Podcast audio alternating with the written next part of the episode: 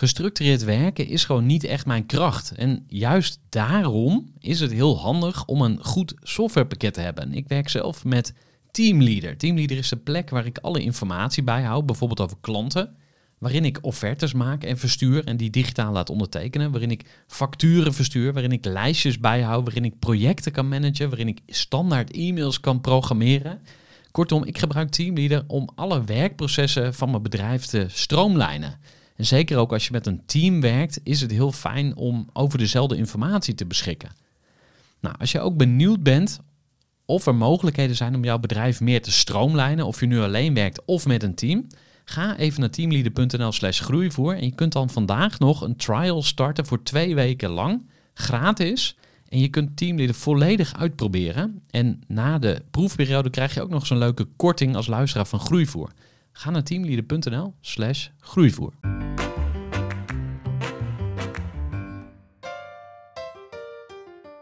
Hey, wat cool dat je weer luistert naar de Groeivoer podcast. Mijn naam is Gerard Tevelde en in deze aflevering van de Groeivoer podcast ga ik in gesprek met Roy Martina. Ja, en dat is een bijzonder gesprek, want uh, dit is een man die uh, heel anders denkt dan de meeste gewone mensen, tussen aanhalingstekens. We hebben het vooral over kwantumdenken en over het universum en hoe je door in contact te komen met het universum dingen voor elkaar kan krijgen. En hoe je eigenlijk af moet stappen van lineair denken. Ja, ik zal niet te veel verklappen, dus ga lekker luisteren naar dit gesprek met uh, Roy Martina. En uh, laat me weten wat je ervan vond. Buiten regent het, maar ik zit lekker hier binnen op een hele mooie hotelkamer bij Schiphol. In het Hilton Hotel. Nooit gedacht dat ik daar ooit nog terecht zou komen, maar ik zit hier met uh, dokter Roy Martina. Ja, best wel een bekendheid eigenlijk. Als je hem nog niet kent, dan uh, ga je hem in dit uh, gesprek beter leren kennen. Meneer Roy Martina, van harte welkom bij de Groeivoer podcast. Ja, vind ik een interessante titel ook, hè? Groeivoer, maar goed. Dank u wel. Wat, wat, wat, komt er bij u op als u dat woord? Nou, ik heb net een uh, workshop gegeven over growth mindset, dus de groeimindset. De, over de beperking van de groeimindset. Ah, Oké. Okay. Is, uh, ook daarin zit een stukje fixatie. Je hebt de fixed mindset, growth mindset. En dan kom je in de quantum mind shift. Mm -hmm. uh, kijk, een set point betekent altijd een fixatie in zit. Dus een groei mindset heb je wat ze noemen in het Engels een oxymoron. Eigenlijk kan dat niet. Dus groei is per definitie niet op een vast punt, zegt Juist. u. Ja, en, ja. en, en uh, daarom ik wel een groeivoer, weet je wel. Dat, dat geeft mij meer van, dus ruimte kan om, om te groeien. Ja, het is je onbeperkt. Het, je blijft ook voeden. Het is dus niet dat je tot een punt voedt, maar dat je in feite door kan gaan. Een progressieve groei. En, ja. Dus dat, klinkt, dat is een alle mooie resonantie. Het resoneert. Voor we verder gaan, um, zou u uzelf eens willen introduceren, om gewoon eens voor de luisteraar duidelijk te maken van, hey, wie bent u? En ja, u heeft al een, uh, een hele staat van dienst, maar we gaan toch proberen om uh, een soort van synopsis te geven. Nou, ik ben het meest bekend voor uh, als holistisch arts. Ik heb praktijk gehad, ben begonnen als acupuncturist.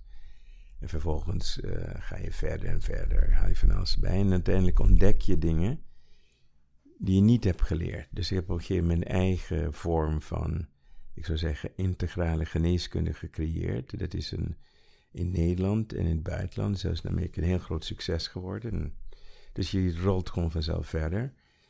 Toen ben ik boeken gaan schrijven, omdat die kennis op een andere manier ook doorgegeven moest, moest worden. Ik heb ondertussen, volgende week komt mijn 88ste boek uit. 88 boeken en, heeft u geschreven? Ja. Hoe, wanneer heeft u het gedaan? Waar haalt u de tijd vandaan? Ja, nou, ik heb alle tijd. Dat is het mooie van alles. En dus, dat is ook een heel groot succes geworden. En, Mhm. mm -hmm. en zelfs tot in China toe. Daar heb ik ook uh, meer dan een miljoen boeken verkocht. En dan Nederland, Duitsland, Italië. Dus gewoon in verschillende landen, mm. dus internationaal. En ik heb ook eigen remedies ontwikkelen. Die zijn ook over de wereld gegaan. Dus in feite heb, zit ik in een soort golfbeweging. Dat ik bepaalde dingen ontdek of, of ontwikkel. En dan schijnt ik een natuurlijk talent te hebben om dat ook in de markt neer te zetten. Maar het zijn mm. twee verschillende dingen. Ja. Uh, ik heb niet, niet gestuurd voor marketing of ondernemen. Of wat. Ik ben gewoon simpel ben ik gestart als geneeskundige. En, en daardoor krijg je natuurlijk een enorm groot effect. Op een gegeven moment, heb ik, hier in Nederland ben ik ook heel bekend geweest voor een tijd. En heb mijn eigen televisieprogramma's gehad. Op een gegeven moment ben ik in Duitsland heel groot geworden, in Italië groot geworden, in China. En op een gegeven moment werd het allemaal te veel. Dus Hmm. ik kwam, kwam een beetje in de burn-out fase, waar je Hmm. dus je succes, eh, die, die brengt je ver uit je comfortzone. Hoe oud was u ongeveer toen? Weet u dat Eh, nog? Ja, mijn eerste, ik heb er twee gehad. Mijn eerste burn-out eh, heb ik even kijken op mijn veertigste gehad. Hm. Wat er toen gebeurde, dat, was, dat kwam ik in praktijk. De praktijk werd de grootste van Nederland, groot succes. Maar mijn passie om mensen te genezen was mijn ondergang. Dus ik, ging, ik wilde iedereen genezen. En Hm. dat is natuurlijk in het begin, eh, of het is überhaupt niet mogelijk. En ik trok het me persoonlijk aan. Dus ik was te empathisch in, in die zin. hè. Dus, en dan ga je ook ver buiten je grens heen. Mm. Dus ik heb eigenlijk twee soorten burn-outs gegaan, gehad, waarbij allebei je buiten je grenzen gaat. De ene was dus het empathische. Mhm. Het tweede was gewoon succes. Je wordt meegesleept in je eigen succes. Ja. En eh, uiteindelijk ben ik nu bezig om mensen op te leiden. En voor ondernemers ben ik nu hen de principes van succes aan het leren. Omdat, hoewel ik zelf me nooit gezien heb als ondernemer, schijn ik daar heel goed in te zijn. Hm. En ik gewoon ga kijken naar het totaal van wat ik aan producten van mezelf verkocht, dan zit ik over de 400 miljoen euro Hm. heb ik in eh, verkocht. En dan denk je, oh, misschien ben ik wel een ondernemer. Ik Dus- wou zeggen, dat, eh, dat kan niet iedereen zeggen. Nee, En om nog even terug te gaan, want u bent geboren op Curaçao. klopt. Eh, u bent opgegroeid op Aruba. Ja, klopt ook. En toen bent u gaan studeren in Nederland, Utrecht. Utrecht. ja, Oké, ik kom uit Utrecht. Wat Ja. heeft u met Utrecht? Wat zijn uw herinneringen? Mijn herinnering eh, van Utrecht, dit zijn er heel veel, omdat daar ben ik echt opgegroeid. Hm. Dus je hebt het net, eh, ik ben middelbare school geweest en dan ben je nog in het cocoon van huis. Dus in feite mijn, eh, noem maar zeggen, mijn rijping, zonder toezicht van mijn ouders, Ik kwam dus met mijn zestiende, kwam ik medicijnen studeren in Utrecht. Daar hebben we een hele sterke binding met Utrecht Hmm. ook. Dat was ook de tijd dat Hoogkaterijn nog werd gebouwd en, en Hmm. al dat soort zaken in 1970. En dus Utrecht voor mij is altijd een hele veilige stad geweest. Daar heb ik ook leren fietsen en dan ga je natuurlijk uit en, en, en dat soort dingen. Dus waar, wo- een- waar woonde u dan? eh, is, in het begin was de studentenflat, eh, wat dat, hoe heet het ook weer daar? Van Lieflandbaan of zo? Ja, van Liefland naar Oh, ja. Dus, eh, Heb ik ook nog gewoond. ja, Dus, ja, ja, ja, ja, kleine wereld. ja, dat is echt een... en natuurlijk de binnenstad van Utrecht, er was Veritas, was een studentenclub. Dus daar heb ik heel veel studentenherinneringen. En het heeft heel veel van mijn leven bepaald, omdat ik heb gezegd toen tegen mezelf, ik wil de eeuwige student blijven. Hmm. Het leven beviel me zo goed. En nu ik naar mijn eigen leven kijk, ben ik de eeuwige student. Ik Hmm. ben wat we noemen een nerd. Ik ben een never-ending research and development. Dat is Aha. dus mijn, mijn dat is een acroniem Mooi, voor nerd. ja. En, en ik ben gewoon, thuis heb ik alle apparatuur, mijn dingen, daar zoek ik alles uit. Hm. En dan kom ik uit de cave en dan ga ik lesgeven. Dus ik ben van nature introvert. Oh. Ik heb het extroverte moeten leren, maar ik vind het heerlijk om weer terug te gaan naar mijn cave. Ja. En, en daar studeer ik, daar ontwikkel ik, daar test ik dingen uit en dan kom ik naar buiten. Dus ik heb een hele goede balans gevonden tussen introvert extrovert. Een Hmm. hele mooie eb en vloed. Dus ik werk niet meer dan zes maanden per jaar, zeg maar. Met werken bedoel ik, ben ik buiten. Hm. En thuis is het niet werken, dat is gewoon in mijn eigen omgeving. Hm. Dus ik woon nu ook in Amerika. En, Waar, eh, waar precies? in North Carolina, in de bergen. Een heel prachtig mooi, eh, zeg maar, landgoed. Daar hebben we ook onze eigen retreatruimte. Dus daar komen mensen ook naartoe om, eh, zeg maar, trainingen te doen en, en dat soort dingen. En Vond u dat niet eh, moeilijk om eh, vreemden toe te laten op uw eigen terrein? Want het lijkt me dat je dan ook juist lekker terug kan trekken in de, in de bergen. En dat je dan in je cave zit. En, Ja, ja. Nou, we hebben een hele grote schuur. Mhm. Die hebben we omgebouwd tot retreat. Dus ze komen niet in het heiligdom binnen, Mhm, zeg maar nee. even zo. Dat noemen we ook de sanctuary. Ja. En dus het is, en we hebben een, een groot terrein, dus de, de retreat center staat ernaast. Dus het is Mhm. niet in, en mevrouw is heel erg op privacy Ja. en zo. Dus wij eh, zitten in huis, we slapen thuis, maar we lopen naar de retreat center. Ja. Zeg maar zo'n 50, 60 meter. Dus dat Ja. is op zich heel te doen. Hm. En het lekkere is gewoon dat je daar je hele, zeg maar, je identiteit, je energie zit erin. Als je dus in, bij iemand anders in het gebouw is, vooral dus zeg maar een, een meer zakelijk gebouw, Mhm. is, is het een heel andere energie. Dus je kan er echt je energie dus neerzetten. Dus voor ons is het heel prettig. En daar hebben we dus echt die exclusieve retreats waar mensen komen over heel de wereld en dat soort dingen. En zowel mijn vrouw en, ik vinden het prettig om gewoon meer vanuit huis te werken, maar dat is één formule. Daarna is China, Ja. moet ik naar China toe. Hm. Daar heb ik dus ook een bedrijf. En dan hebben we nog Italië en Nederland waar we nu ons op richten. Ja, nog één uitstapje naar het verleden. Eh, ik hoorde dat uw vader eigenlijk zei van... eh, je kan niet zo goed leren, misschien moet je lekker timmerman worden. en toen dacht u juist, of eh, het omgekeerde gebeurde... u ging juist keihard aan de slag om Ja. wat, wat ik zie... of wat, wat ik ehm, me afvraag... want eh, u heeft ontzettend veel bereikt. U heeft heel veel ehm, eh, geproduceerd en dat doet u nog steeds. En u, volgens mij gaat dat ook niet ophouden. In hoeverre heeft dat ook nog met een soort van bewijzen te maken aan, aan uw vader? Want dat is een, een, een eeuwenoud of misschien wel een, een tijdloos ding... dat zoons proberen iets te bewijzen aan papa. Mhm. Denk Nou, ik, het, hoor. Het was, was niet mijn vader die dit zei, want ik ehm, was een psycholoog. Ik had, Hmm. eh, was geboren met hersenbeschadiging, dus ik had heel veel problemen eh, met school en heel agressief. En de psycholoog die zei, je moet er niet te veel van verwachten. Als hij timmerman wordt, dan, Mag je dan heeft hij... Ja, ja. En, en, en natuurlijk zit een bewijs, zat er een bewijs aan. Want e- mijn, een van mijn expertise is namelijk, eh, zou je kunnen zeggen, het onderbewuste, wat daar gebeurt. En je begint, en, en op zich was het heel goed, dit bewijsdrang, het heeft me gemotiveerd, maar in feite was het bewijsdrang ook naar die psycholoog toe. Mhm. Dat ik wilde bewijzen dat het niet zo was. En daar heb ik eh, enorm veel geleerd. Ik heb ook een, een systeem ontwikkeld waar je tijdens je slaap kunt leren. Dus ik heb door mijn hersenbeschadiging, heb ik nooit in de klas iets kunnen opnemen, maar Mhm. gedurende de nacht nam ik alles op. Dus ik ben vanaf mijn elfde ben ik al bezig met research en hoe kan ik dingen beter doen. Ik heb een, eh, hoe je noemt, een, eh, ook je geheugenontwikkeling, dat je dingen makkelijker onthoudt en dat, dat soort dingen. allemaal. Dus ik ben al heel lang al zoekende naar meer effectiviteit. Mhm. Dus eh, zeg, die fase is al heel lang voorbij, dat mijn vader moet bewijzen. Het is nu, zit ik meer, wat ik noem meer het quantum, wat is mogelijk? Dus ik heb, moet, ik heb groot leren denken, maar kwantumdenken is groter dan groot denken. Dus als je kijkt naar, ook naar bedrijf, dan kun je, wat ik noem, progressieve groei hebben, je kan disruptive groei hebben, maar kwantum is eigenlijk onmogelijk. Hm. En je ziet dus meer kwantumdenkers nu komen. Dus het idee van Airbnb, Uber, dat zijn disruptors ideeën. Eh, en wat door internet en de technologie nu ligt een, een terreinbraak van mogelijkheden. In Hmm. feite voor iedereen. Hmm. In principe zou iedereen met een eh, goed idee en een goed plan kwantum kunnen exploderen als ze buiten het normale gaan denken.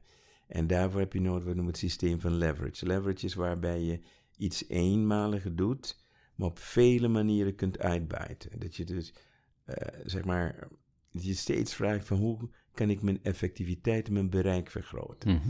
Als je die vraag blijft stellen over en over en over, dan moeten jouw hersenen je daar antwoord op geven. En Mhm. in kwantum ga je voorbij de hersenen, want dan ga je in het veld zitten, het veld van oneindige mogelijkheden. En dat is het veld van genieën, van een Einstein, een Edison, Michelangelo. Zelfs muzikanten halen informatie uit het veld. En dat is het stukje dat mist in onze opleiding. Wij, wij leren eh, het linkerbrein leren, Mhm. wat heel traag is. Dat is het traagste deel van ons brein. En kwantumbrein is dus in feite waarbij je niet zelf denkt, maar dat je meer een doorgeefluik wordt. Mhm. en, en dat je dus gewoon informatie uit het veld haalt. En dat is het wat mij zo enorm fascineert nu. En dat ben ik ook aan ondernemers aan het overbrengen. En dan zie je ze ook in één keer gaan groeien. Maar de- wat je net vertelde over mijn vader, dat is een stuk dat vooral heel veel beginnende ondernemers hebben last van hun eigen sabotages, hun eigen, hun why. Hun why, als het komt, voortkomt bijvoorbeeld bij zo'n bewijsdrang, is het een zwakke why. Waarom? Nou, heel simpel, omdat je in feite nooit het gaat doen van een diepere why. De diepere why is meer het verschil uitmaken. Dus niet, niet bewijzen, dat, die fase ga Dat is ego-driven dan? ja, of- ja, dat is ego-driven. Dus je hebt dus, maar ego is een heel groot woord. Het, het is een gevaarlijk woord, want iedereen praat over ego, maar wat, is het? Oké, zullen we daar eens op inzoomen? Want Ja. die had ik ook opgeschreven. Mhm. Van, ehm, Want u heeft daar nodig over gezegd en Mhm. geschreven en over nagedacht. En heel veel andere mensen ook. Mhm. Of wat verstaat u onder het ego? En hoe kan je het gebruiken Mhm. in je voordeel? Of hoe kan je het positief benutten? Mhm. Ja, dus het ego is ehm, hoe het brein in elkaar zit. Het ego zit in, in wat noemen we het reptielenbrein. Het reptielenbrein is het oudste evolutionaire deel van het brein. En dat is het overlevingsbrein. En de reptielenbrein heeft, dat moet je nadenken ook over vroeger. Hij was gevaarlijk. Sabeltandtijgers, maakt niet uit. En dan heb je eigenlijk drie standen. De stand 1 is angst, dus vluchtgedrag. Of agressie, aanvallen of verdedigen. En je hebt dus machteloosheid. Dat is gewoon de. Freeze. Ja, dan ben je dus verlamd. Dan doe je dus eigenlijk niks. En als je kijkt dus naar eh, meer dan 80% van de bevolking... die functioneren vanuit het reptielenbrein. Dat is e- één, één ding. Dat reptielenbrein, dus het, het is het ego. Dat is de basis-ego die iedereen heeft. Dan heb je daar overheen heb je de programmering. Dus dat wil zeggen dat je leert door ervaring wat onveilig is. Dus er voor heel veel mensen spreken het openbaar is onveilig. En daardoor komen ze in die verlammingstand of in die angststand. En dus het ego bepaalt heel veel van, van ons doen. Dan heb je een meer, eh, de nieuwste evolutie in het brein zelf, is wat noemen de frontale cortex, de neocortex. En dat noem ik het dolfijnenbrein. Dus dolfijnenbrein is dus als volgt. Je hebt een primaire reactie, is veilig, onveilig. Het is onveilig.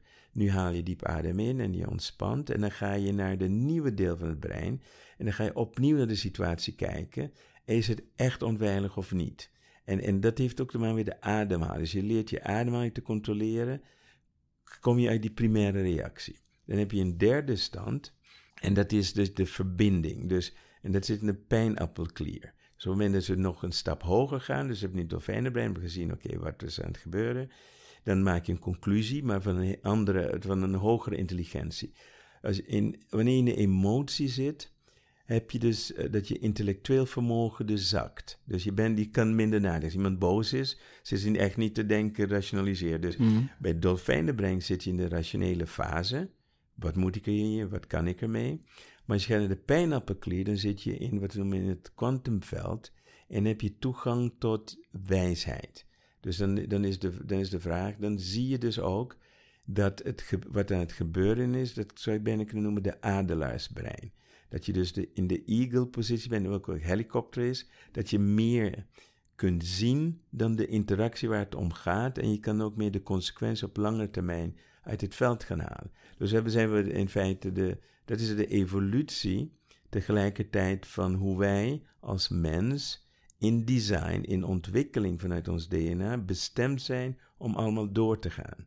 Dus van emotie in feite naar een stukje weten, wijsheid, ervaring, eh, ratio. En vanuit die ratio, dat zou je bijna kunnen noemen het intuïtieve, het helder weten, helder voelen. Maar dat is niet in het lichaam zelf. Dus het gebeurt draadloos. Dus tot het dolfijnenbrein maak je gebruik van de computer. Op het moment dat je in het pijnappelklier bent, dan kun je zeggen, dan zit je op de wifi, dan zit je op draadloos. En daar zit alle wijsheid. Hmm. Het immateriële, dus dat, dat is kwantum. Dat wil zeggen, dat gaat voornamelijk om dingen zoals vibraties, frequenties, energie, het tot en met dimensies toe. En kwantumfenomeen staat tegenover het Newtoniaanse fenomeen. Newtoniaanse wetten, die gelden meer voor de materiële zaken. De kwantumwetten, die zijn heel anders. Einstein, die er daar heel veel over wist, die vond het zelfs spookachtig. Hè, dus als je iets observeert, verandert dat wat je observeert. Eén eh, molecuul ergens, die is verbonden met een molecuul totaal ergens anders. Dingen die komen van golf naar, naar van particle to wave en andersom. Dat is een heel complex gebeuren. Wanneer we gaan kijken naar wat we noemen het veld, dan praten ze over een collectief veld. Dus als je zegt alle computers zo verbinden met elkaar hier op aarde, dan heb je dus een enorm kwantumvermogen. Ze- En we hebben nu tegen ook kwantumcomputers. Dus het is ook, en dat veld is dus op een kwantumniveau qua intelligentie. En er zijn er nog veel meer, maar dus, eh, dus het gaat vele malen sneller dan jij met je eigen computer kunt doen. Dat is het verschil. Ja. Dus we kijken vanuit puur wetenschappelijke principes. Maar er zit een intelligentie weer achter. En een intelligentie, dat zou je kunnen noemen God. Maar ik noem het het collectieve. Want het is als, ik bekijk alles vanuit wetenschappelijk oogpunt. Op het moment dat je iets God noemt, dan is het niet grijpbaar. Dus voor heel veel mensen is het een mooie benaming, want het is iets dat je toch niet kan definiëren. Laten we het maar God noemen. Je kan het ook noemen de bron. Ergens geloof ik dat het ergens moet beginnen. Je moet het kunnen verklaren. Maar wat nu als God niet iets buiten ons is, of apart van ons, maar dat wij allemaal samen, dus als een soort collectieve God zijn, Hmm. met als doel dat er een evolutieproces gecreëerd wordt, waardoor iedereen steeds verder gaat in zijn ontwikkeling. We zijn in een soort never-ending improvement cycle. En op het moment dat je van daarnaar, daarnaar kijkt, dan kun je dus ook bepaalde principes gaan toepassen, zowel bijvoorbeeld in je bedrijf. En dat gaat altijd om energie, vibraties en frequentie. Dus laten we het heel simpel maken. Als jij dus een probleem niet hebt opgelost, je raakt gefrustreerd. Op het moment dat je gefrustreerd bent, heb je een ander vibratiegetal. Het is allemaal meetbaar. Je kan het allemaal meten. Dus dan, trek je, dan resoneer je dus met andere zaken, waardoor je frustratie groter wordt. Dus het lijkt net, dat noemen ze de wet van resonantie, dat je zaken aantrekt die op jouw vibratiegetal afgestemd zijn. Mhm. Omdat het vaak, eh, bij mijn workshops hebben we heel veel vrouwen, omdat vrouwen meer openstaan voor het intuïtieve. Mannen willen gewoon de linkerbrein. Mhm. Uh, dus even, even een stapje terug. Uh, ik deel de groepen in, in, in drie groepen. Dus je hebt de ene kant heb je de reptiele breinmensen, ik noem het de, de Neandertalers. Dus die komen vanuit de emotie, vanuit angst, agressie. Dat zie je ook in het business. Uh, het, dat noem je de cannibalistische kapitalisme. Ik ben groot dan jij, ik koop je op, ik vernietig je. Hmm. Er is een winner en een loser. Ja. Dus dan heb je de abuser en de victim. Dat is Hmm. het reptiele brein. Dan kom je in de volgende fase, transformatiefase, heb je dus de keuze tussen linker en rechterbrein. De linkerbreiners, die zijn helemaal ingericht op een vijf zintuigen. Dus als het echt is, meetbaar, tastbaar, voelbaar, is het echt. Hmm. De rechterbreiners, die zijn draadloos verbonden meer met wat we noemen de vijfde dimensie. Dus die zitten meer in het veld. En die praten een taal die de linkerbreiners niet kunnen verstaan. Hè, ik voel dit, ik krijg dit door, mijn hart zegt dat. Voor de linkerbrein is allemaal onzin. Ja, die, dan word je voor gek verklaard of zo. Wat gebeurt er dan? Nee, de linkerbreiners kunnen niet omgaan met de rechterbreiners. De rechterbreiners kunnen niet gaan met de linkerbreiners. Dus Ah. het zit gewoon, Mhm. ik noem het eh, de, de taalverwarring van Babylon. Mhm. We zeggen bepaalde dingen die in feite, als je naar de kwantumtaal gaat en je praat over vibraties, frequenties, kun je alles uitleggen. Mhm. Ik begrijp de rechterbrein, ik begrijp de linkerbreiner, ik begrijp de Neandertalers. Het is allemaal een andere niveau in vibratieverschil.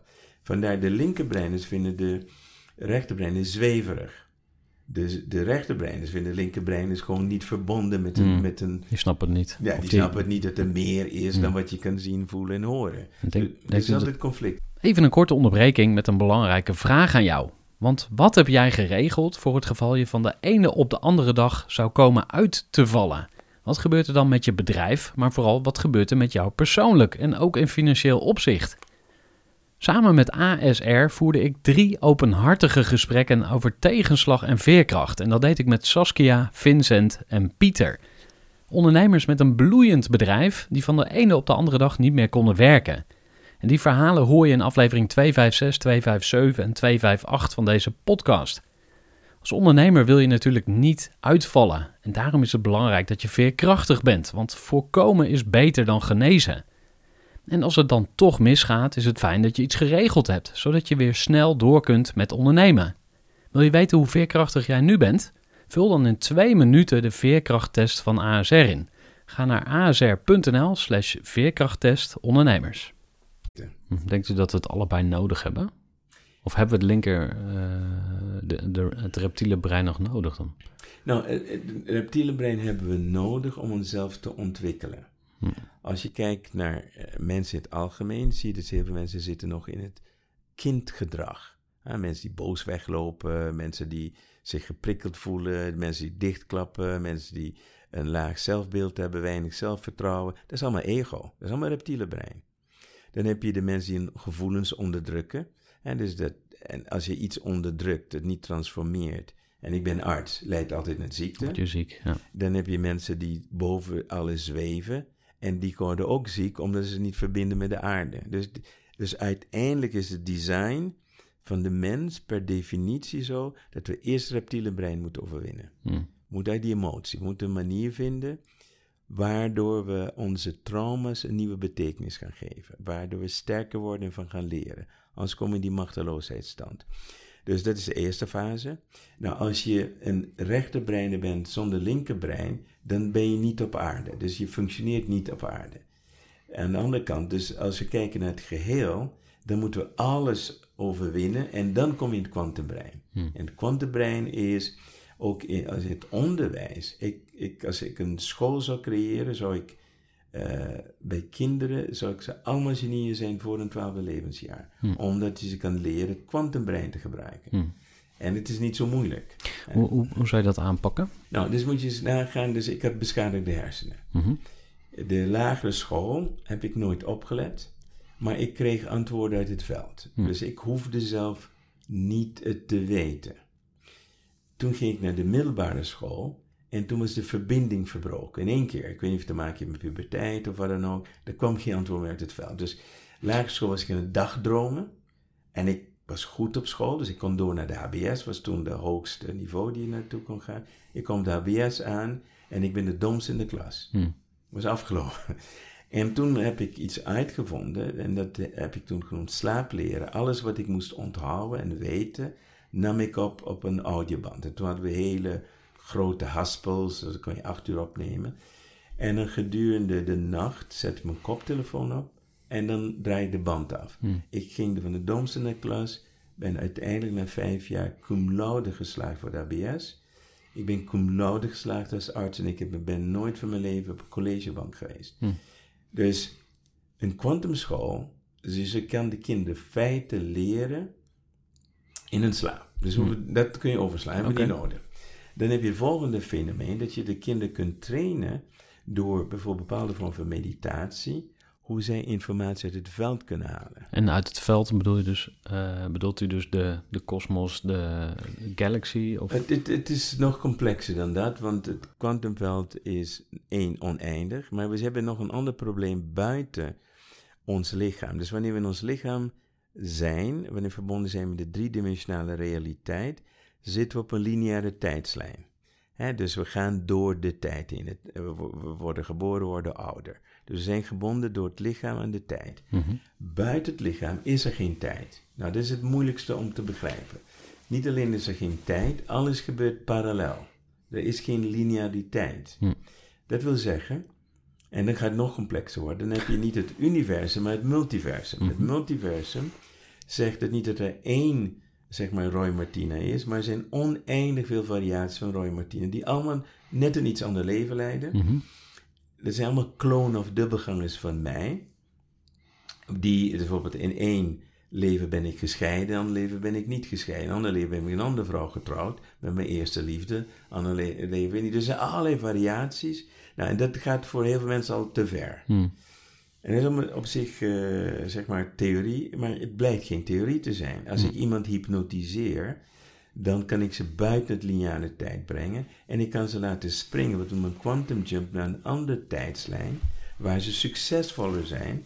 En vanuit die tijdslijn waar ze succesvoller zijn, kan ik dus, wat we noemen downloaden, die vaardigheden, die kennis, die ervaring, kun je terugbrengen in het nu, waardoor je vibratiegetal verandert. La- laat ik het nog iets aan toevoegen. Je trekt niet aan wat je wilt, maar je trekt aan wat bij jouw vibratiegetal hoort. Dus als ik je vibratiegetal verander, doordat je anders gaat denken, anders gaat voelen, dan trek je andere dingen aan. Simpel voorbeeld. Het is voor mij makkelijk om miljonair te zijn, maar ik heb nooit gedacht om miljardair te zijn. Tot ik dus met kwantumwezen achterkwam dat er in een ander veld een van de Roy Martinez miljardair is. Nou, dan ga je naar dat veld toe en dan trek je, zeg maar, dan breng je die gegevens over. Dus dat geeft je een andere manier van denken. Wat bij mij veranderd is dat ik hiervoor alleen maar mogelijkheden zag binnen mijn eigen expertise.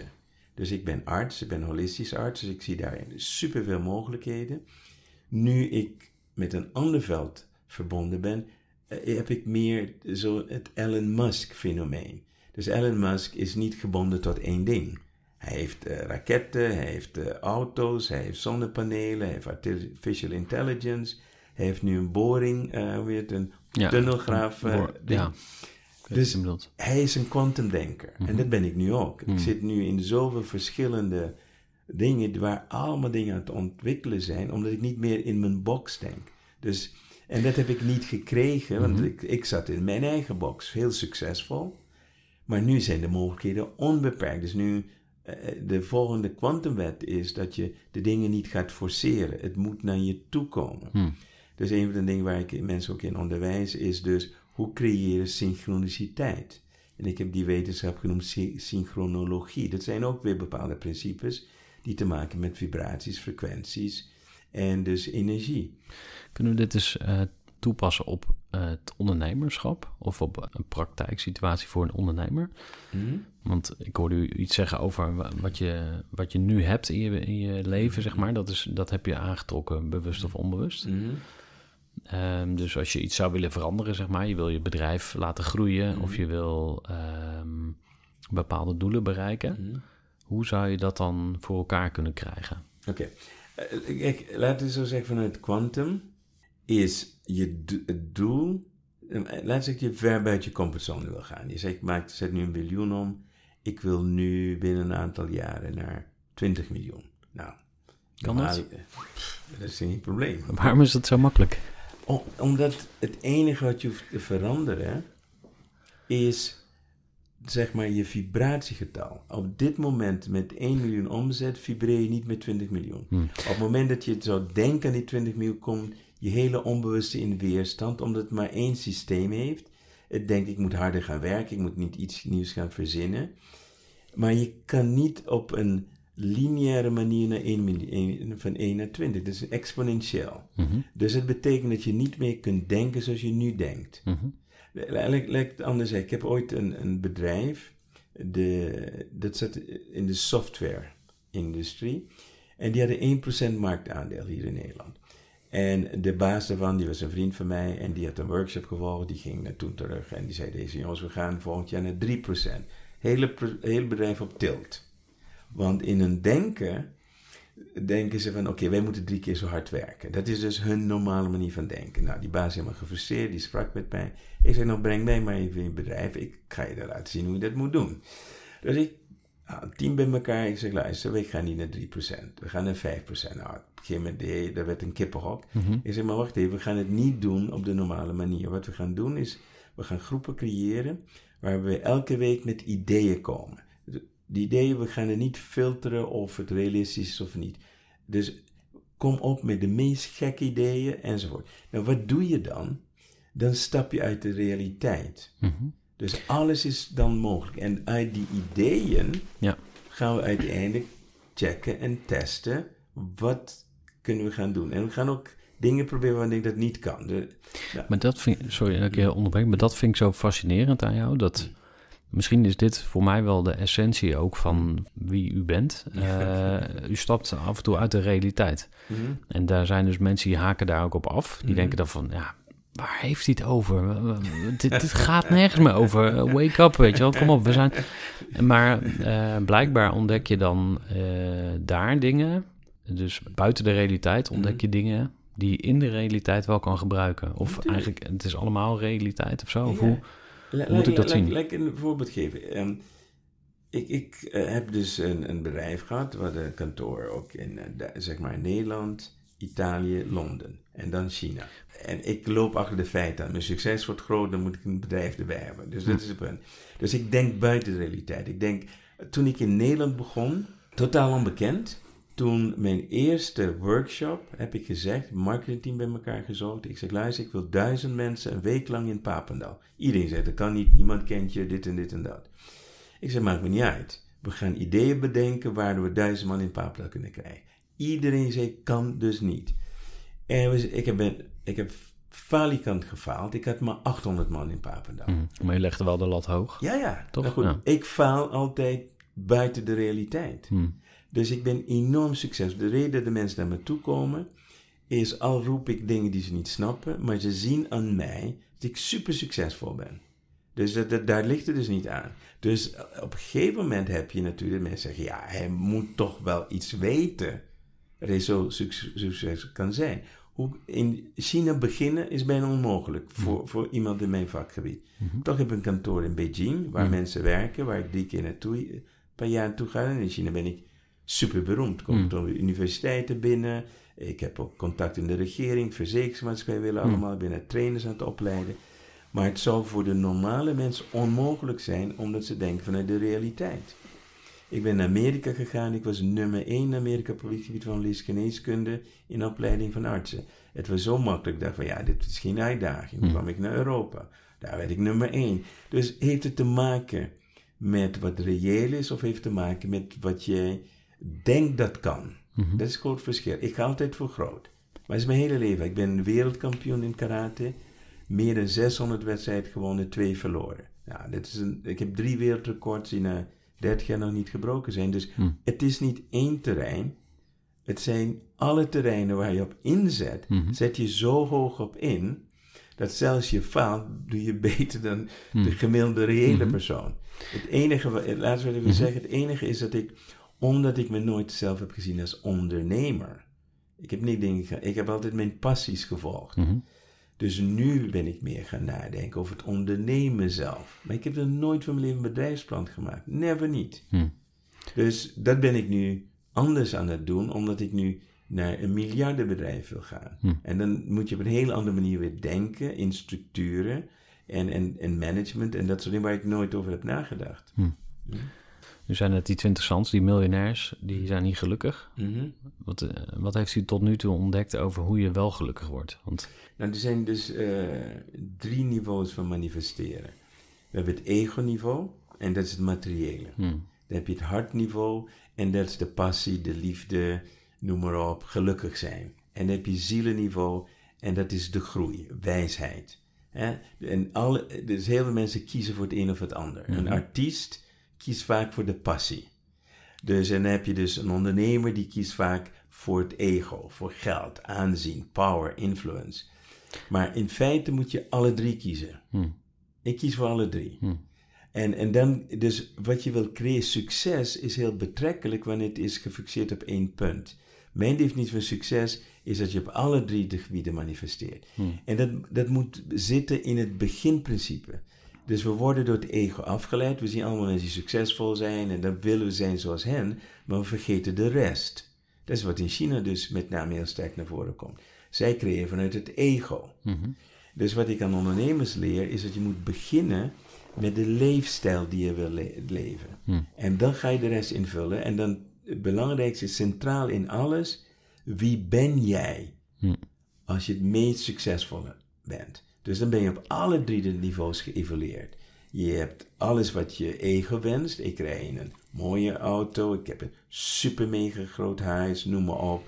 Alles wat mijn ego verlangt heb ik. Maar hier is het verschil. En ik ben niet gehecht aan de materie. Dat is niet mijn bron van geluk. Dat is gewoon de decor waarbinnen ik gelukkig ben. Ik wil de beste relatie hebben op aarde. Dus ik heb daar ook dat ik met mijn vrouw ervoor zorg dat wij continu ons evolueren in de relatie. Dat is een heel belangrijk punt. In feite is het belangrijker dan de eerste. Wij leven liever in een hutje en zijn gelukkig dan we leven in een, in een kast. Maar waarom niet allebei? En dan kom je derde stuk. Wie word je als mens in dat alles? En dat is het zielenstuk. En dat zou mensen vroeger hebben genoemd het spirituele. Dat mag je van mij zo noemen. Ik noem het gewoon de evolutie van je bewustzijn. Je wil, in ons zit een design. De design is dat wij continu ons moeten blijven uitdagen. Als we niet uitdagen, zijn we aan het sterven. Dus wanneer we in die comfortzone leven van tevredenheid, het is goed zo, dan zijn we eigenlijk aan het degenereren. Zowel lichamelijk, mentaal als spiritueel en emotioneel. Dus vanuit puur het ontwerp van de mens zit er dus in. Als jij je spieren niet oefent, wordt ze zwak. Als je hersen niet meer oefent, dan neemt je geheugen af. Als je niet mentaal je uitdaagt, dan, dan ben je dus zwak. Als je een kind neemt het overbeschermt, zal het kind nooit een sterke persoonlijkheid worden. Dus wij zijn op alle manieren, hoe je dat noemt, God, spiritueel, het zit in je blauwdruk. En het gevaar is comfortzone. Wat ik ondernemers dus leer, is om je in, in je comfortzone te voelen door uit je comfortzone te stappen, dan zit je altijd in de groei.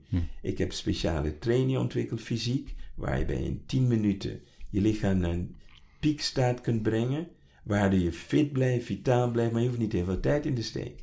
Met mediteren precies hetzelfde. Hoe kun je heel snel tot die rust komen binnen jezelf? Hoe ga je met stress om? Stress is puur een innerlijk proces. Dus als holistisch arts zie ik het ondernemen ook als een holistisch gebeuren. Hmm. En wanneer je zit in het cannibalistische kapitalisme, me, me, me, win, win, win, win-lose, dan ben je als mens ook zo. Hmm. Dus, maar als je zit in de groei, is je onderneming ook zo. Voor mij is mijn team super belangrijk. Hmm. Mijn team gaat voor mij door het vuur, omdat ze weten dat ik voor hen door het vuur ga. Dus het is, het is een holistische gedachte, ook in je onderneming. En het is dus niet zoals de meeste mensen ondernemen: van ik wil zoveel mogelijk eruit halen. Ik wil zoveel winst maken. Ik wil alleen maar blijven groeien. Als het gaat ten koste van jezelf, je familie, dan ga jij ten onder.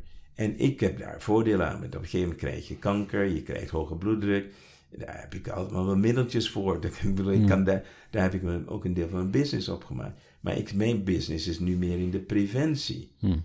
Dus ook wanneer ik een ondernemer dus begeleid, moet ik ervoor zorgen, ook als arts zijnde, dat hij op een gezonde manier onderneemt voor zichzelf, voor zijn hmm. gezin, voor de aarde, hmm. hè, maar ook voor het universum. Dus hmm. dat is eigenlijk een heel andere manier van ondernemen. En daar zit een ondernemer zit al je spirituele groei. Ik, samen met mijn vrouw heb ik een boekje geschreven, dat heet The Little Book of Karma. En dat is dus hoe je positief karma creëert als ondernemer, waardoor je blijft groeien omdat je niet eenzijdig onderneemt. dus het gaat niet meer om het ik, maar het gaat om een ecologisch principe. En dat staat tegen het ecologisch principe. Dat is dus het reptiel hmm. tegenover de dolfijn en dan de pijnappelklier. Dat is in feite de Little Book of Karma. Hmm. Wat uh, zou u willen doorgeven aan de volgende generatie? Nou, allereerste plaats, een van mijn dromen, en dat zie ik ook ergens in mijn toekomst, is dat met name ik zo'n type school willen creëren waarbij wij de genie waar we mee in potentie mee geboren zijn. Dus als je een kind in je armen vasthoudt, een pasgeboren baby, kan jij met 100% garantie zeggen dat daar niet een genie in leeft? Kan jij zeggen dat daar niet een Einstein in zit? Niet misschien de volgende uh, muzikant. Of, die kan niks over zeggen. Hmm. Dat kind is in potentie, kan een super atleet worden, een super genie. Alles zit aanwezig in het kind.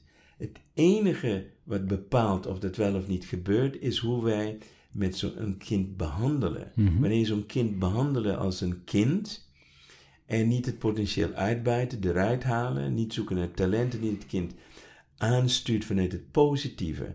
Wanneer een kind uh, zeg maar tegen de, zesde leven, levensjaar al 60.000 keer heeft gehoord wat ze niet kunnen, wat ze niet mogen, wat ze, dan heb je het kind al kapot gemaakt. Dan gaan ze naar school. Hm. Die, die, scholen die zijn de meest saaie ondernemingen die op aarde hier zijn. Dat ze lopen uitgebluste onderwijzers rond, die dan zelf niet succesvol zijn, dat een hm. kind gaan doorbrengen. Hm. Een kind leert door spiegelen. Wat je ziet, dat wordt jouw realiteit. Dus we moeten kinderen opvoeden in een positieve omgeving. In hmm. Een omgeving waar we het grootste in het kind zien en benoemen. En het, zeg maar, wat we niet willen, negeren. Dus eigenlijk wat, wat die leraar ooit tegen u zei, je bent een kampioen. Dat is wat we tegen zo'n kind moeten zeggen. En is dat misschien nog wel dan ook ja, het meest krachtige wat u ooit gehoord heeft? Dit heeft mijn hele leven bepaald. Hmm. Dit is voor mij, en dat is ook wat ik Daarom ga ik ook nu terug naar de hypnose. Hmm. Omdat in hypnose kunnen we een enorm stuk van die programmering kunnen we uitwissen. Hmm. Dat kun je heel snel doen. Hmm. Ik ben nu een nieuwe vorm van hypnose aan het creëren. We noemen kwantumhypnose uiteraard. Waarbij we bijvoorbeeld binnen het bedrijfsleven of een ondernemer weer een leadership qualities naar boven kunnen halen. Een visionairschap naar boven kunnen halen. Dan kunnen in een sales team kunnen we de salesmensen top salesmensen, want het zit nog steeds in elk van ons. Maar het is bedolven onder al die programmeringen hmm. die eh, de, zeg maar, de superlaag zijn over het ego, waardoor wij in principe ons klein houden. Hmm. Het is mij altijd verweten dat ik te groot denk. Maar ik kan niet anders. Hmm. Ik kan niet klein denken. Dat is het verschil. En maar in elk van ons zit dat. Ik ben niet specialer dan wie dan ook anders. Ik heb mensen genomen die niets kunnen. En die, eh, ik had een meisje genomen, een straatmeisje, die, die kwam bij mij. Omdat zij uh, van mij willen leren vechten, want ik ben ook een karate kampioen. Ik heb haar nu begeleid, gecoacht en ze is een businesswoman waar iedereen respect van heeft. Maar ze was kansloos. Maar ik zag in haar grootheid. Hm. Ik heb een andere jongen genomen, ook een, een straatjongen, die was zelfs de gevangenis geweest. Maar heel groot uh, hart. En daar heb ik wereldkampioen van gemaakt. Hm.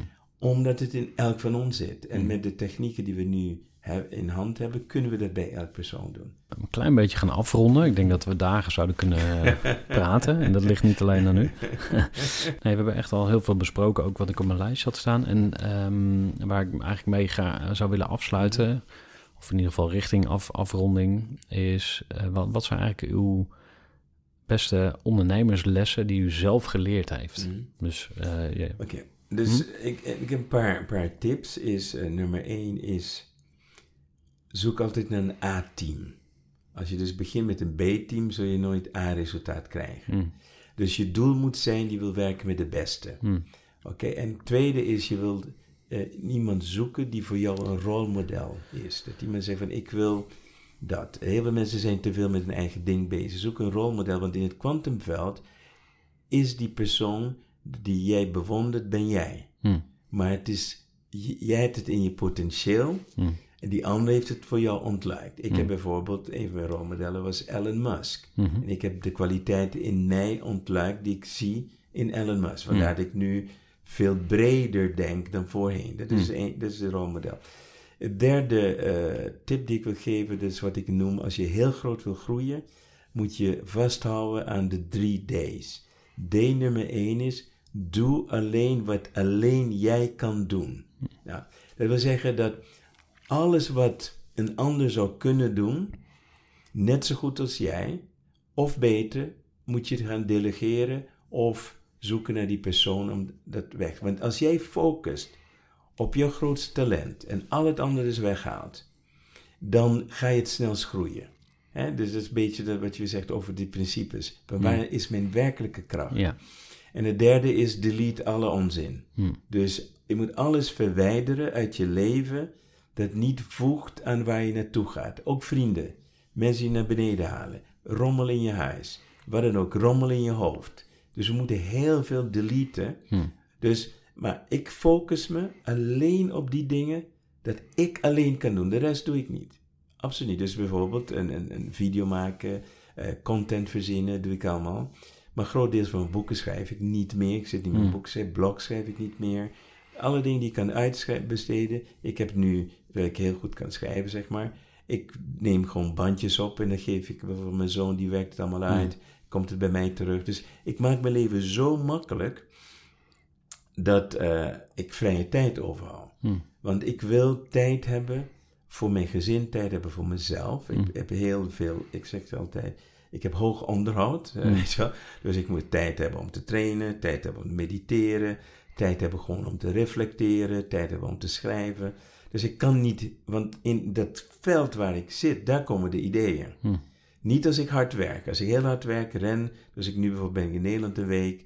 Ja, alleen ideeën komen nu in de auto. In de auto raak ik in de, in de Mm. zone en dan spreek ik in op mijn, mijn uh, telefoon en dan kan ik het later uitwerken. Maar de eerste D is het allerbelangrijkste. In Nederland is men te veel een mannetje van alles. Mm. En de belangrijkste reden daartoe is dat men zegt, ja, het kost geld. Ik ben vanochtend geweest bij iemand die werkt met ruggen en zo. is een topman, is de enige die kan wat hij doet. Hij neemt de telefoon op, hij schrijft de rekening op. Dat is niet effectief. Nee. De tijd die hij daarmee verliest, terwijl hij heeft een wachttijd, Hmm. omdat hij niet effectief werkt. Ja. Hij moet alleen doen wat hij kan. De rest moet iemand anders gaan doen. We gaan rustig uh, afronden nu. En um, ik wil tot slot vragen hoe we meer te weten kunnen komen over u. Of waar moeten we naartoe om uh, Ja. klant te worden of Mm. met u te interacteren? Nou, in, in principe hebben we nu een, um, een simpele website, dus roymartina.com. Dus daar vind je van alles en nog wat op. En dan uh, voor vrouwen zou ik nog een keer adviseren om naar onze Engelse website te gaan. Want daar is meer vrouwen de dominante figuur. Mhm, En, mhm. Uh, daar is en, en daar kun je ook op Facebook kun je haar vinden, want ze heet Joy. En ze heeft daar de Joy Tribe. En dat is gratis. Dus iedereen kan er binnenkomen en dan kun je kennis maken. Ja, wij doen samen heel veel dingen daar, maar dat is voornamelijk haar energie daar. En ik heb in Nederland zelf heb ik de Roy Martina Community. Dus daar kunnen mensen ook gratis toetreden, kunnen ze kennis maken, ze proeven van wie ben ik, wat doe ik nou en, dat soort dingen. En, en daarna kun je allerlei andere stappen die je kan, kan, kan doen. En mijn passie nu is wat ik noem het kwantumstuk. En ik heb hier een klein beetje laten proeven. Het heeft niets te maken met groot denken, het heeft te maken met terugkeren naar wie jij werkelijk bent in potentie. En wat ik zo mooi vind om af te sluiten is dat iedereen de eerste wedstrijd, de allermoeilijkste wedstrijd al heeft gewonnen. Als je je moet voorstellen dat jij een wedstrijd moet gaan zwemmen en dat het op leven en dood is. Als je niet wint, ga je dood. Nou, dat is de eerste. Nou, dan ben je gemotiveerd. dan, ga je, dan ga je waarschijnlijk je, je nieuwste wereldrecord mhm. vestigen. Als je daarna weet dat je ook nog 40 tot 50 miljoen andere concurrenten hebt, dan, dan zou je bijna de moed in de benen zakken. Maar als je weet dat je die wedstrijd al hebt gewonnen, want jij bent die spermacel geweest, die 1 uit de 60 miljoen heeft gewonnen en daardoor het leven hebt gecreëerd. Dus je bent van origine al een kampioen. Je hebt al een wereldrecord geplaatst. En dat is je potentie. En als je dat dus meeneemt, dan is het onmogelijk mogelijk. Prachtig beeld om af te sluiten. Roy Martina, hartstikke bedankt. Ja, en dat was hem weer, de aflevering met eh, Roy en Martina. Mocht je het interessant vinden om meer te weten, ga dan even naar zijn eh, website. En eh, mocht je meer willen weten over groeivoer, ga even naar groeivoer.nl. Ik ben ook altijd benieuwd naar jouw reactie op een aflevering. Dus heb je hier iets tofs uitgehaald of vond je het juist helemaal niks of heb je nog vragen? Laat ook gerust even van je horen. Dankjewel voor het luisteren en graag tot een volgende keer.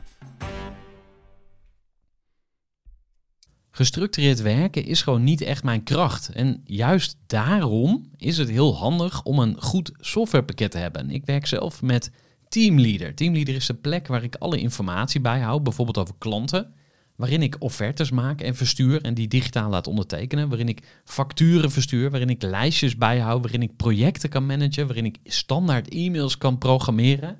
Kortom, ik gebruik Teamleader om alle werkprocessen van mijn bedrijf te stroomlijnen. En zeker ook als je met een team werkt, is het heel fijn om over dezelfde informatie te beschikken. Nou, als je ook benieuwd bent of er mogelijkheden zijn om jouw bedrijf meer te stroomlijnen, of je nu alleen werkt of met een team, Ga even naar teamleader.nl slash groeivoer en je kunt dan vandaag nog een trial starten voor twee weken lang, gratis. En je kunt Teamleader volledig uitproberen. En na de proefperiode krijg je ook nog zo'n leuke korting als luisteraar van Groeivoer. Ga naar teamleader.nl slash groeivoer.